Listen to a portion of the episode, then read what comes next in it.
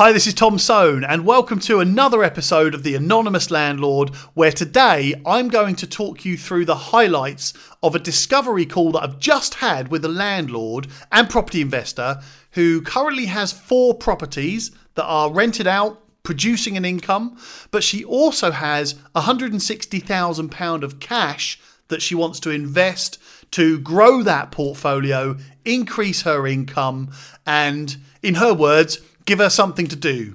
Fair enough. Now, she was looking at buying flats where she could add value, which is always a good plan. If you can buy correctly, then flats are a good way to generate a good yield. So, we talked through a couple of different ideas of how she can add value to flats.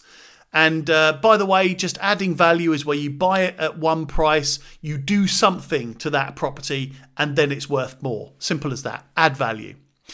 Now, we also talked through whether she should buy that property with cash or whether she should buy properties with finance. That's a very common question. So I gave her a couple of tips of ways to work that out because it's not just one rule. It's not just a case of, oh, you should always buy with a mortgage. Or the other way around, it's not just a rule of always buy cash if you can. There is a definite calculation um, that will help you decide what's best. We also talked through things to watch out for and things to look for when buying a flat for an investment. There are definite things you should really look for before buying. We talked through yield, which, as you know, you all know me by now, it's it's probably one of the most important things when calculating a property deal. Um, but there's a right and a wrong way to do it. So I'm just going to touch on that very quickly. But also, I shared with her my own way of visualizing cash and really visualizing it so you're making the most of all of your cash and you know how to use it and how to grow it. That's the important thing. Growing your cash is the reason we're doing all this, right? That's the whole point of property, investing, of business, whatever way you want to look at it. So first of all, how can you add value to a flat? Well, there's look, there's there's loads of ways you could do that, but a couple of ways that we went through on this discovery call was first of all, you could look through you could look for flats that have got big lounges that you could turn into a kitchen lounge. And then you could turn the old kitchen into a bedroom. So that, that means you're adding value by adding a bedroom to that property. It was a one bed, now it's a two bed. Nice. You could also do a refurbishment, of course, that's the basic way of doing things, but you could also do things like extending the lease. So if you can buy a flat uh, for a lower purchase price because it has a low lease, and then you in, you extend that lease to increase the value of the property, that may well be another way to add value. But it doesn't always have to add value that you can extract today. So, this is where we start talking about yield and exit strategies and things like that. So, for me personally, if I'm going to buy a flip to let or a buy, refurbish, refinance, basically a property that I intend to keep, then my exit strategy is over two years. And your exit strategy should always be how quickly can I get my money out? That's the question you have to ask before you buy any property. How quickly can I get my money out? So for me, it's two years. If I can calculate this property investment so that I can get all of my money back out in two years, it's a good investment for me.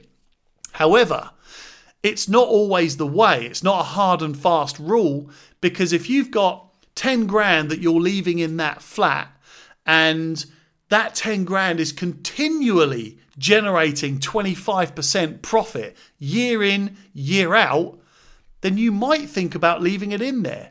Unless you can do better with that cash, then you might want to leave it in there. But it's a calculation, and there isn't one rule for all properties. You should always do things on a case by case basis.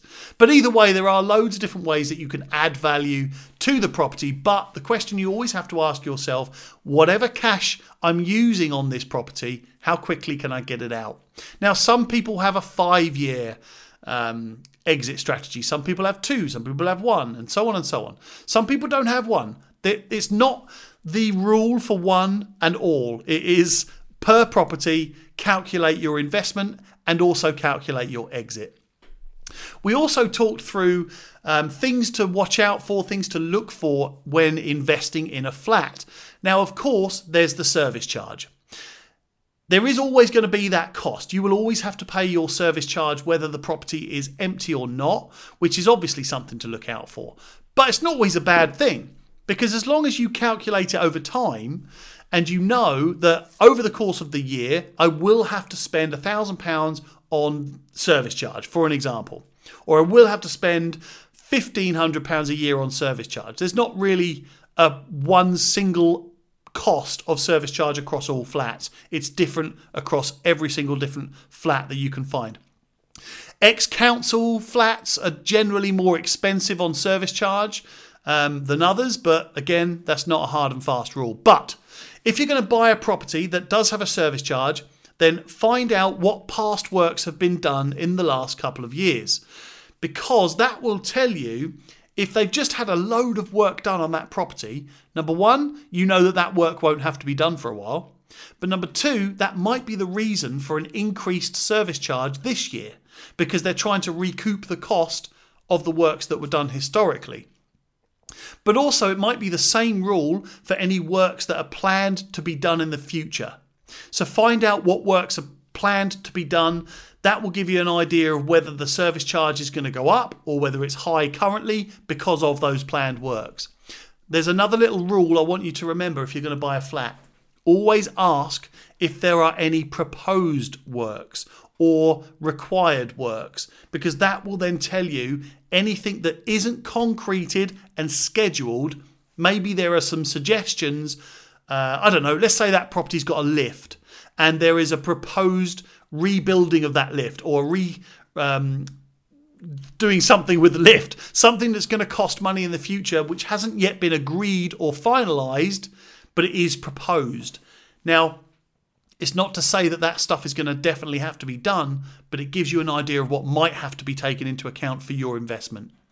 Now, if you can find, I always like those houses that have been turned into two flats. I think they're really good investments personally, as long as they calculate right in yield. I think they're really good because you own the freehold and you own the two properties that are generating you income. It means that you have full control. It means that you can uh, you have a double exit strategy in that you can either sell flats or you can sell the whole building. It just helps you, I think, in uh, generating a bit more of a return. Otherwise, you're paying somebody else, uh, some other freeholder. Um, so if you can buy a freehold, fantastic. They're always good ways to do things. I think, anyway, that's my opinion. But we also started talking about whether uh, she should buy as cash or whether she should buy with finance. And that is a really common question. And a couple of points from that call is I whenever I'm asking that question of myself or whether I'm being asked that question, I always revert back to yield. It doesn't really matter whether you buy cash or finance because 20% yield is 20% yield. It doesn't matter whether you spread that across two, three, or four properties or just one. If you get 20% back on your cash in that year, then it doesn't matter. So if you've got 160,000 as cash that you want to invest in property and this year in the next 12 months you can generate 20% return on that investment, then great. If you're going to use that same £160,000 of cash across two properties, and each of those properties, because you're financing them, is going to make 10% profit. So, well, now you have one property that makes 20% or two properties that make 10% each. Same thing. Hopefully, you get what I mean by that. Um, generally speaking, if you do spread that cash across multiple properties, you should generally earn higher than if you buy one property with cash. Um, but again, it's not the rule, but it's generally what happens. The thing I want you to think about is if you've got £160,000 of cash and you buy one property with that, then your cash is going to be tied up for, let's say, nine months. It means that you can't do anything else with that cash, and therefore the yield that that one property will generate is your yield, and that's it. But by the same token, you also can't buy. Let's say you're going to take that £160,000 and you're going to try and spread it across four properties. Now, you're also not going to find four properties today and buy four properties today. The chances are it's going to take you a good amount of work and time to find, buy, complete, refurbish, and rent out four different properties. So, one way or another, you're going to have your cash tied up for a period of time, whether you buy one property or four. And that's either going to be tied up in your bank because you can't spend £160,000 in one day on four properties. Um, if you can, then hey, my hat's off to you. That's some solid work. But generally speaking, you'll buy one property today with 40 grand. That means you've still got 120 left in the bank. So, one way or another, you're still tying up your cash for a period of time. I hope that makes sense anyway. But really, the answer to the question is well, whether you should buy with cash or whether you should buy with finance, the answer to that question is yield. It all depends on yield. And you obviously have to forecast a little bit within that. How long is it going to take you to do this? How long is it going to take you to exit from that? And so on and so on. But really, the answer to the question is yield. And we also talked a little bit more about yield in that my minimum yield target is 15%. And what that means is I want all cash that I invest to generate a minimum of 15% yield. So it was 12%. I did have that target of 12%, but the more I got into it, the the better I was getting and I I increased that now. So if there's a property that's below 15%, I won't even look at it now. Um, but you know what? I've been doing this for 21, 22 years. So, you know, that's a bit it's a bit different for me than it would be for the general investor who probably would be quite happy with 10%, right? If you're quite happy with 10%, as long as you find the right deals, you can get that 10% nice and comfortably. But what I would say is try to ignore monetary value. Try to ignore the fact that I hear so many people say that if they've got £160,000 of cash, right, so I want to invest 60,000 of that um, in this type of thing, and I want to keep a £100,000 back so I can do this and I can do that. Ignore the monetary value. Your first thought needs to be what is that cash going to return to me? It doesn't matter whether you separate it off into monetary values. It's all about that 160,000 must generate a percentage return on investment. And that's it and set yourself that target. Set yourself the yield target and don't go below it. You calculate it. If it's below your yield target, don't buy it. Simple as that. But try to not focus on the monetary value of something and focus on the percentage. And if you do that, then that will always mean that you generate a percentage return on investment on your cash. Ignore the monetary value. So, we also talked about my little golden rule, if you like, of the way I visualize cash, the way I um, strategize uh, making profit and reinvesting and where my cash is at any one point and how I grow my cash, because that's the goal, isn't it? That's what we're trying to do. The first thing I'll tell you is cash pots. That's that's it. It sounds really silly, but cash pots is the way I visualize it. And it doesn't matter, you know, your bank account is a cash pot, a property is a cash pot, an investment where you're you maybe have some shares in a company, that's a cash pot. Anywhere that you have put your cash into is a pot. And now all you're doing is trying to grow your pot. And you can take some cash out of one pot and put it into another, and then that grows that pot, and then you can get rid of one pot by selling it, take the cash out and put it into another pot. It doesn't matter.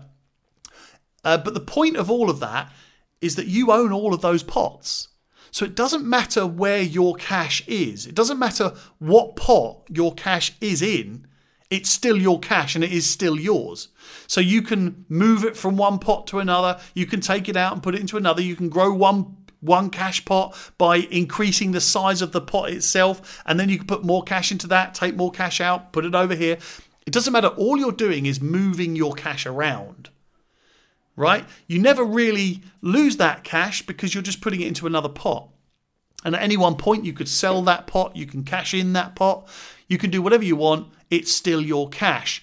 And the reason I tell you that is because that's how I visualize it and I, in my head, I can just see loads of different pots per property, and a bank account here, and a business there, and an investment account there, and I've got shares in these companies and that company, and, and so on and so on. They're all just cash pots, and I'm I take some money out of my shares and so there, I re- take some money out of my share pot and I put it into my property pot. And I take it out of my property pot and I put it into my bank pot. And then I take it out of my bank pot as quickly as I can and I put it into my business pot. Either way, one way or another, you are always taking cash out of one place and putting it into another place. But the point is that you own all of those pots. So hopefully that makes sense. I just wanted to share how I visualize those things. But it was a really good discovery call actually, and I do loads of these discovery calls now where we we talk about ways to put strategies in place for growing your portfolio, investing your cash and so on. Types of property to focus on, types of tenant to focus on. And I do quite a number of these strategy calls now. They're getting quite popular too. So, discovery calls, strategy calls, whatever it may be. Um, they're all very enjoyable. And what I'm going to try and do is bring the highlights of those discovery calls and, um, or maybe not the strategy calls because they're very individual, but certainly the discovery calls. I'm going to start trying to summarize them, bring them out in the podcast so that if you're listening to this and you pick out any points or any tips or any golden nuggets that you can use in your own situation, then great.